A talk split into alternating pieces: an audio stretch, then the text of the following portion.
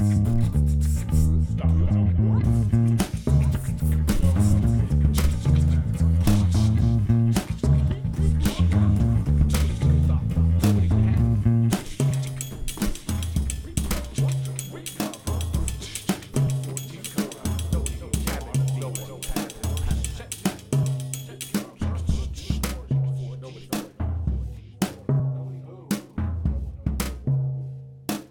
Welcome to recovered1440.com, the cabin fever sessions, episode one. My name's Bobby and I'm a fucking addict. uh, how many times have I said that after denying it to myself for many, many years?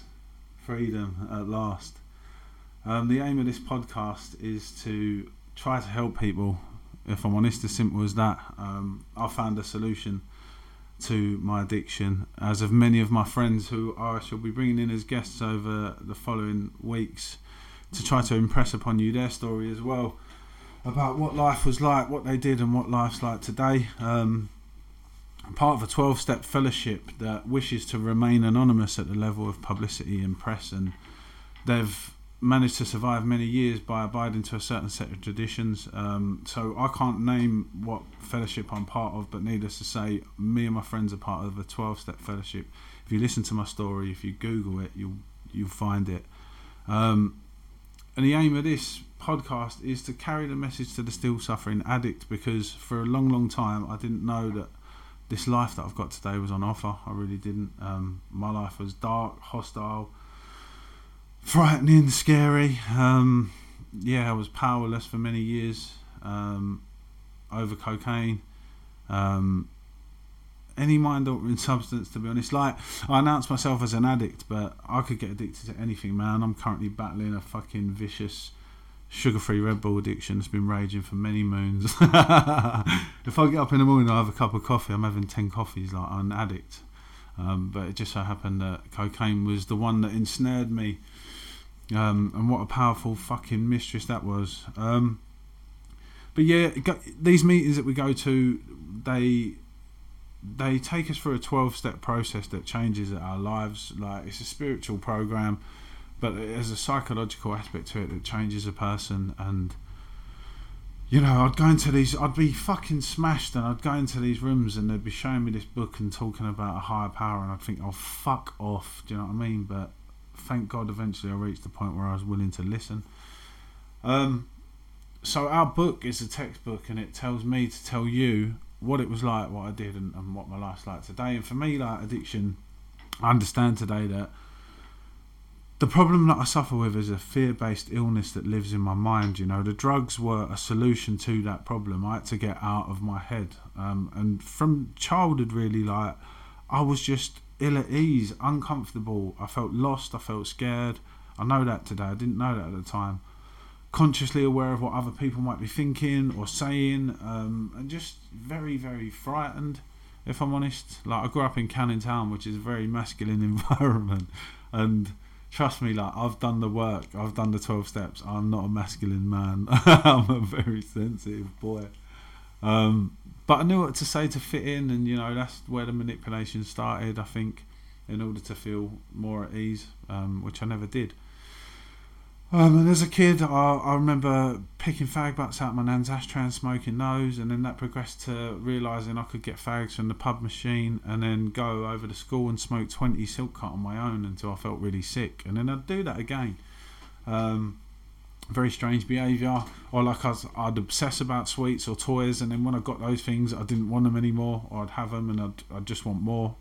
Um, trainers, the latest trainers I like to have, or I'd rent games from the video shop and they'd be calling me a month later or leaving messages on the voice on the answer machine like, uh, "Can you bring that game back?" Like, no, I haven't completed it.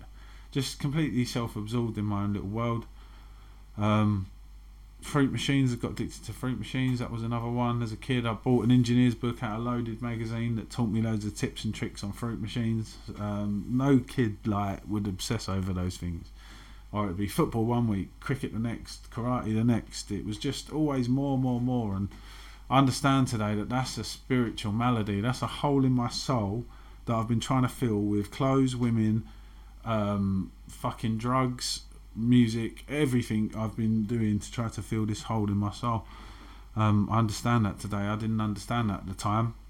And my first sense of ease and comfort was smoking a, a, a I was going to say a weed joint. It wasn't weed. It was puff back then.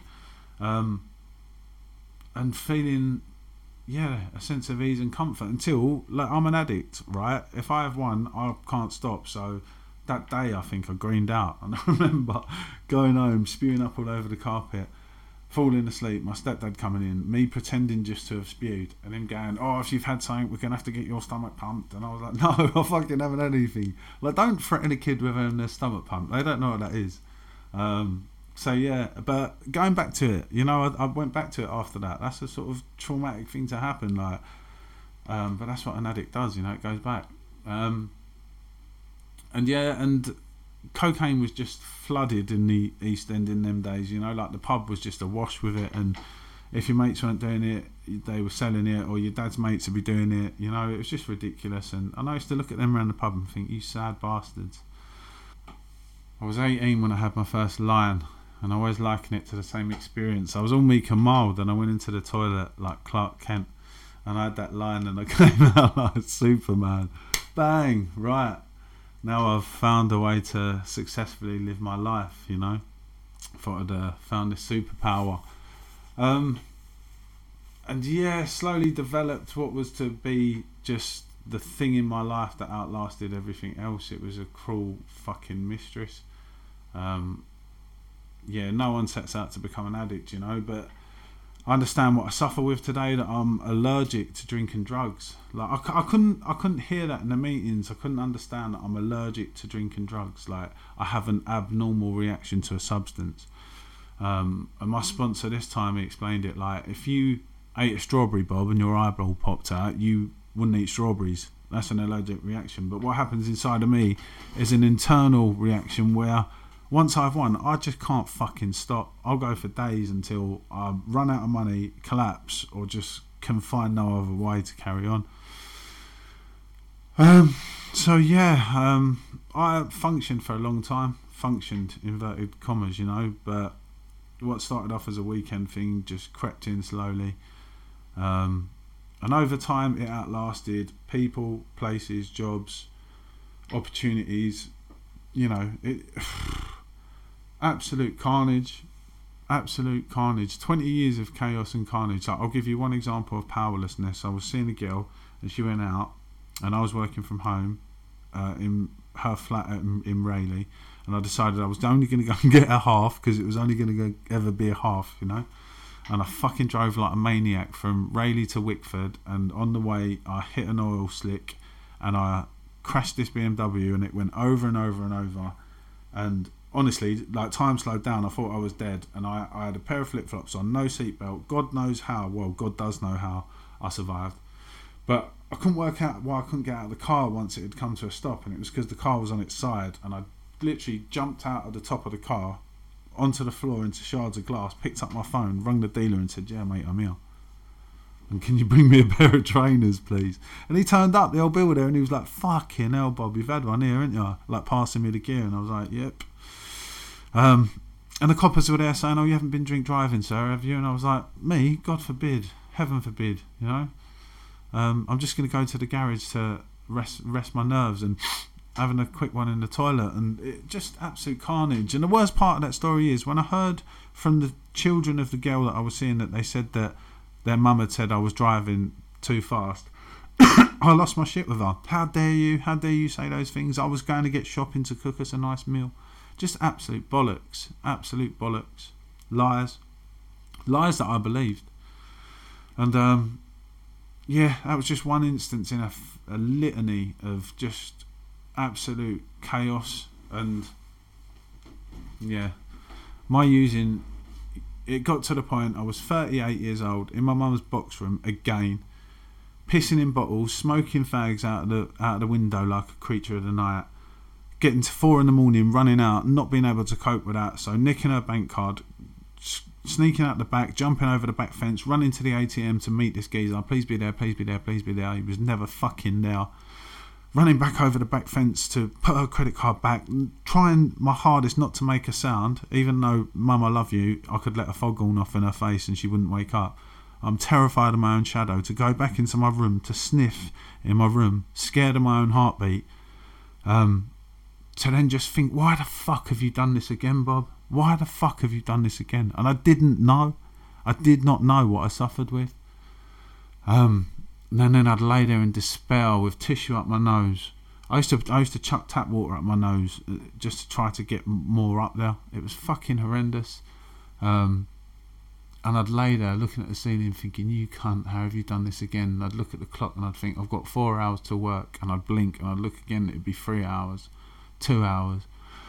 And I'd lay there, and just as I was about to drop off into sleep, the alarm would go off, and I'd be up and I'd be out the door, and i am late, and I've got no keys, no Oyster, and I'm bunking the train, and I'm getting to Sainsbury's, and I'm robbing a croissant and an orange Lucozade because I'm fucking skin, and I'm going there, and I'm punching fags all day, and I'm doing hardly any work, and I'm exhausted on a fucking scaffold roofing, just suffering badly, and then at some point in the day, I'd have a Snickers and a Red Bull, and my ego would rebuild, and I think on the way home, do you know what? I'm just going to get a cheeky half, a cheeky fucking half, and I'll get to bed about 11. Because I don't want to go to bed now, even though I'm absolutely exhausted, because I want to reset my body clock. So I'll just get a cheeky half and I'll go to bed at 11. And it never fucking happened. Just stuck in the same Groundhog Day existence of doing that, and it was miserable and soul destroying. Until the point where my spirit just broke. It was horrible living in debt, lying, cheating, hiding a secret that I couldn't tell anyone. Just, oh, horrible, horrible, horrible existence, hostile existence. And I was very fortunate. Like, I say fortunate, I was struggling with recovery for about 15 years. I was in and out for 15 years at the meetings because I was introduced to the rooms at 24 and I came in and he was talking about a book and talking about a higher power and I thought, what the fuck are you going on about? I need an injection to stop me using and it all sounded Chinese, and I walked out the door. And in fact, I think I took the big book and I sniffed lines off of it. Um, I know I did that for a fact. I don't know why I say I think I did that to my shame. Um, and then I'd go out and smash myself for another God knows how many years until my back was against the wall yet again, and I couldn't cope yet again. And then you know I'd have to tell everyone, pay off a load of debt.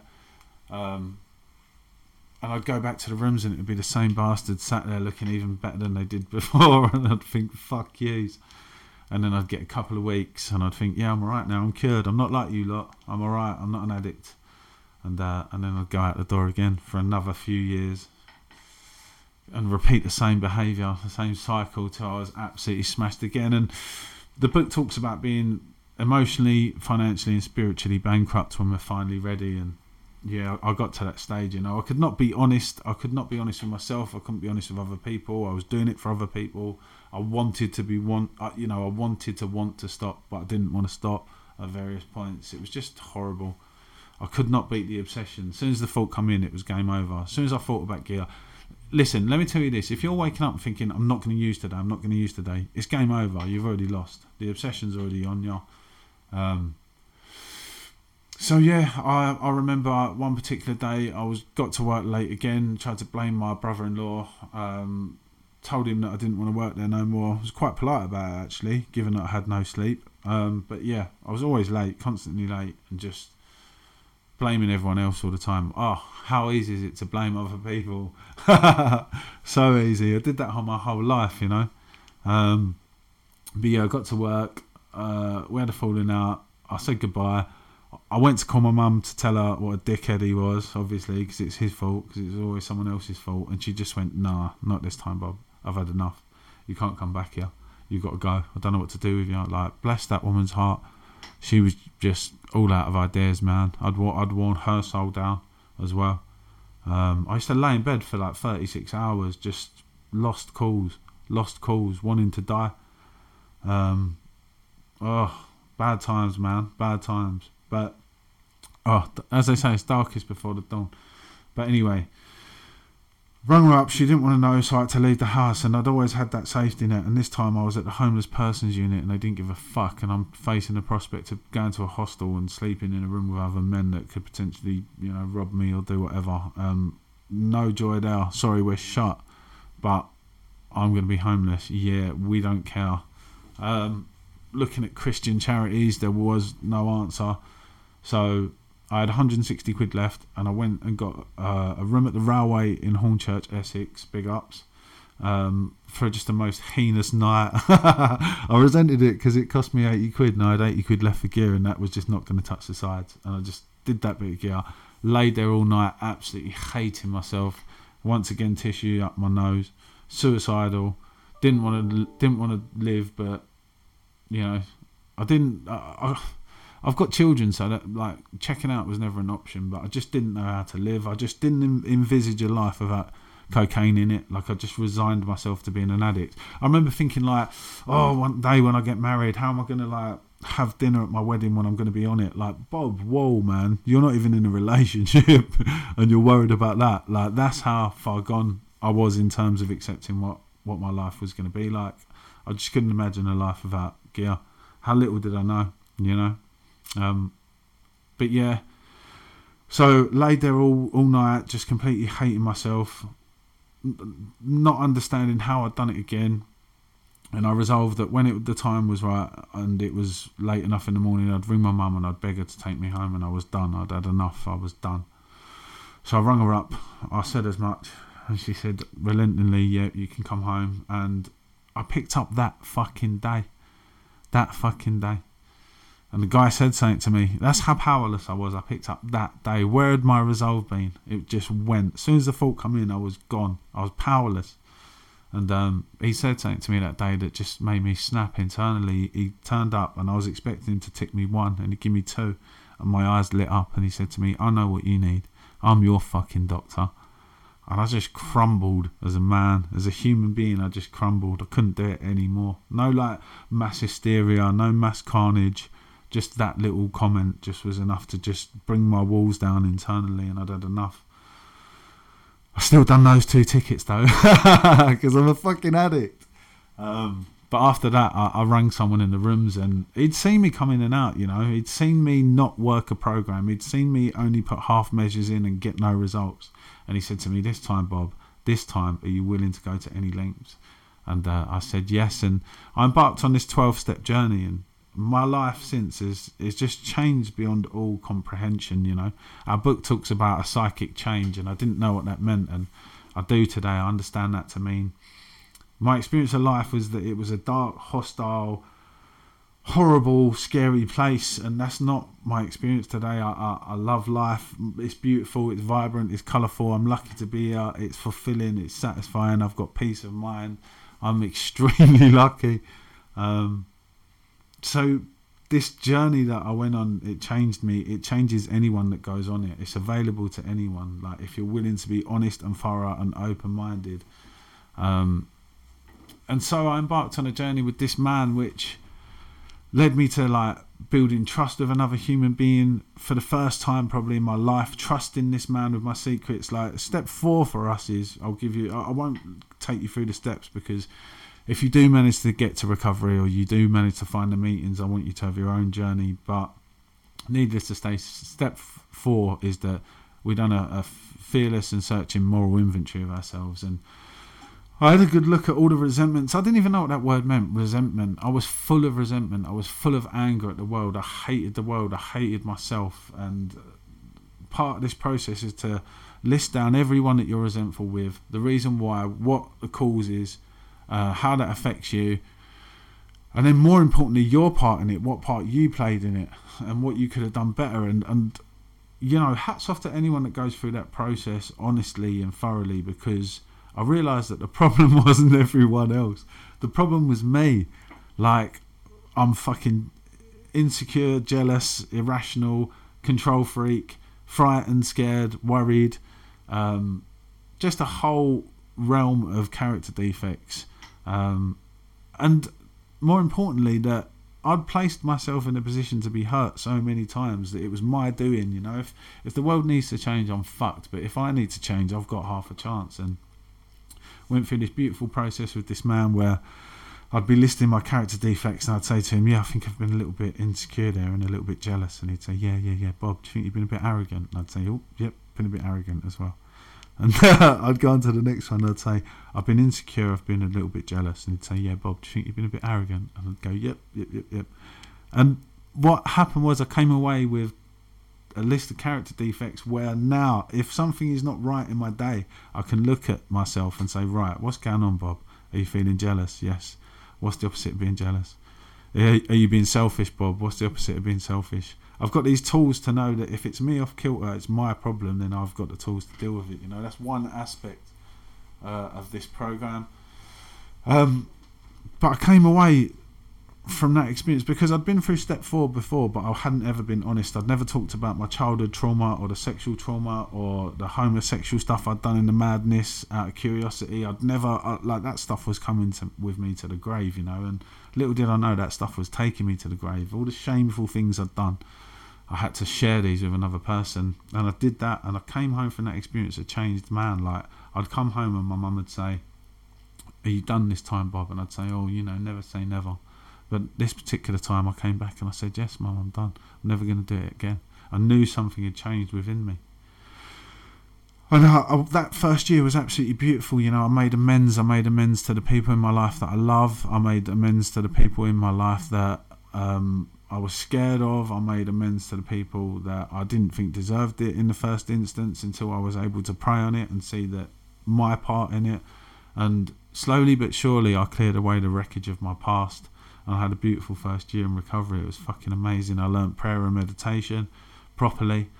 Um, but by the end of that year, I was feeling sick and I needed to freshen up my recovery. So I went and saw someone else in the rooms who I liked what he was saying and what he had. And, you know, that's what they say. If you f- see someone in the rooms that's got what you like, ask him, like, be my sponsor. A man armed with the facts about himself. And I went and saw this man and he said to me, "Where are you with your amends?" And I said, "Yeah, yeah, yeah, I've done them." And he was like, "Bob." I was like, "No, no, no, I've done them." And he was like, "Bob." I was like, "Ah, shit, yeah." There was one particular amends, like I'd go around thinking I was the Dalai Lama, and I'd think about this person, and I'd think, "Oh, fuck you, man," um, and I couldn't see my part in it. And this chap asked me to check this out, pray to see, pray for the willingness to see my part in it pray for the willingness to see my part in it. And over time, that was revealed to me. All of all of my um, the things that I'd done that contributed to that, and I was able to make amends to that person, and it was a beautiful experience. And I went back to the man. He said, "Where are you with your amends?" And I said, "Yeah, I'm done." And he said, "Bob," and I said, "No, I'm done. I promise." And he said, "He said something that broke me in half." He said, "What about you?" And uh, how true, you know, like I'd been a tornado through the lives of other people, and, and through my unknowing, I'd caused such a lot of pain and suffering to other people throughout my life and throughout their lives. And I tried to make amends out throughout that first year, but he he, remind, he said to me like, since the beginning of time, Bob, the person that you've done a number on the most is you. Like as a child, all those negative, horrible, unloving things I'd felt about myself. Um, and he gave me some homework, which the first of which was to write a letter of amends to myself. I wrote three pages of why I'm, I'm sorry to my inner child. You know, six-year-old Bobby. I'm sorry for starving you. I'm sorry for exhausting you. I'm sorry for dehydrating you. I'm sorry for renting your soul out. Like I'm sorry for everything, the way I've mistreated you. And then another three pages on how I was going to make amends to that child. Like I'm going to guarantee you get seven hours sleep. I'm going to guarantee you get exercise and nourishment and feed your spirit and your soul from here on in. And that's what I've done throughout my journey. Like God willing, in January I'll be four years clean and sober after after a long battle with cocaine. And the irony is that you know I used to Google ways to kill myself the least painfully and how to beat addiction and everything I read on addiction was you're in for a slog, it's going to be an arduous battle, blah, blah, blah, blah, blah. That's not been my experience, man. Once I had that internal snap and I was willing to go to any lengths, I got well and it was easy. I just surrendered to the flow. Like, that's what I understand being spiritual to be today. Like, I have to let go of control every single day. Like, ultimately, the 12 step program is a way to remove all the blockages in your past that's prevented you from having a spiritual experience and I've had numerous spiritual experiences in our program there is a spiritual component which means you need to develop a faith and a belief in a higher power, and that's personal to you. Um, and it's beautifully put in our book. It's so beautifully put. Um, how to, you know, develop this gift, this beautiful.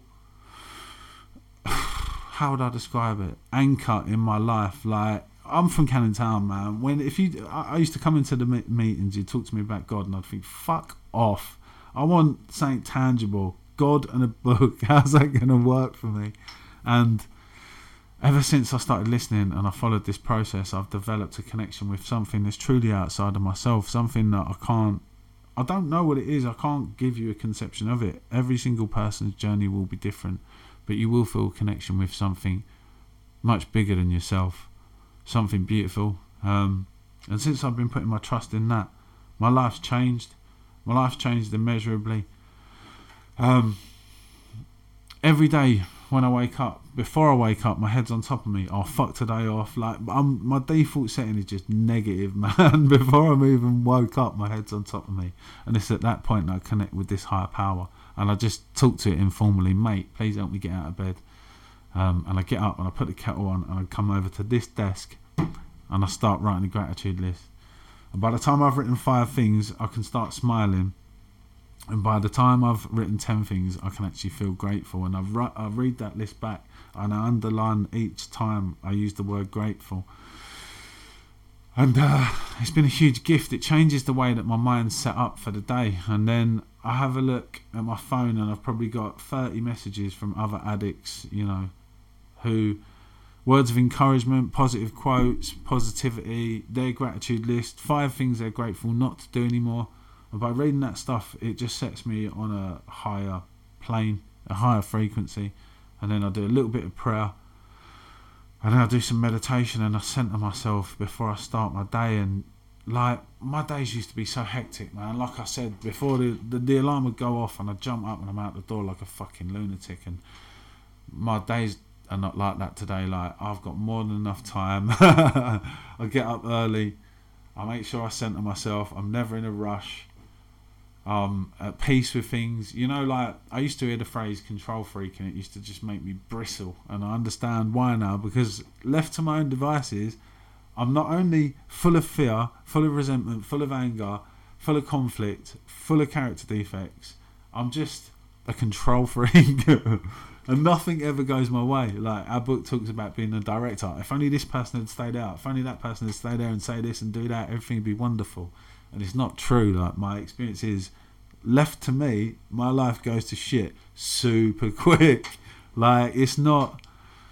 Control is my own worst enemy. So what I have to do is learn to just accept that what is is, and let God take over because God's plan is infinitely greater than mine. You know, um, and I realised my insignificance in the grand scheme of things today. Um, yeah, unity and fellowship and brotherhood. Like these meetings open up. I used to get to a meeting just as it was about to start, listen to the message and quickly fuck off, and then wonder why I wasn't getting well. Um, and I understand how selfish that is today. You know, unity and fellowship and brotherhood is a massive part of why we get well, and we're all there to support each other. Like, if you go to a meeting, you'll be you'll be welcomed with open arms with people full of love. I used to turn up so angry and just yeah, I used to think that the whole thing was set up for my benefit. that everyone was lying, that there was no way these people could be clean because by the end I couldn't get a day clean, you know. Um, and I understand today that how deluded I was and how beautiful a thing that we've actually got, you know, for the newcomer to have people put their arms around you and say, "Listen, man, everything's going to be all right." And then hear your story. I used to think I was the only one that would do this weird shit, you know, or think these nutty things. And then you go to a meeting and you realise that there's this whole bunch of people that are exactly the same as you. It's so empowering, man.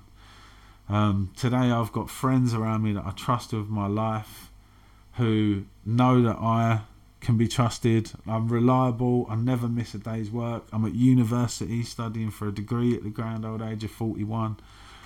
I've travelled in sobriety on my own. Like I've done things that are just that were beyond my comprehension prior to coming into recovery this time around. I go to West Ham. I go to comedy nights.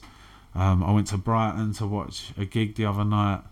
Like everything I thought I couldn't have, I've got and more, thanks to recovery. And over the course of the next few weeks, I want to introduce you to a few of my friends who will tell you the same story of what it was like, what they did, and what their life's like today as a result of doing a 12 step program, getting a sponsor, going to meetings, and living a more spiritual life.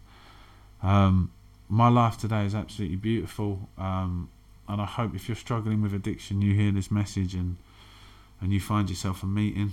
Um, yeah, let's see what we can do. I'm going to leave it there, but recovered1440.com the Cabin Fever Sessions, episode one. Over and out. God bless. We may refer to the source by different names God, a higher power, the Holy Spirit, or perhaps the cosmos. This source is the entire universe,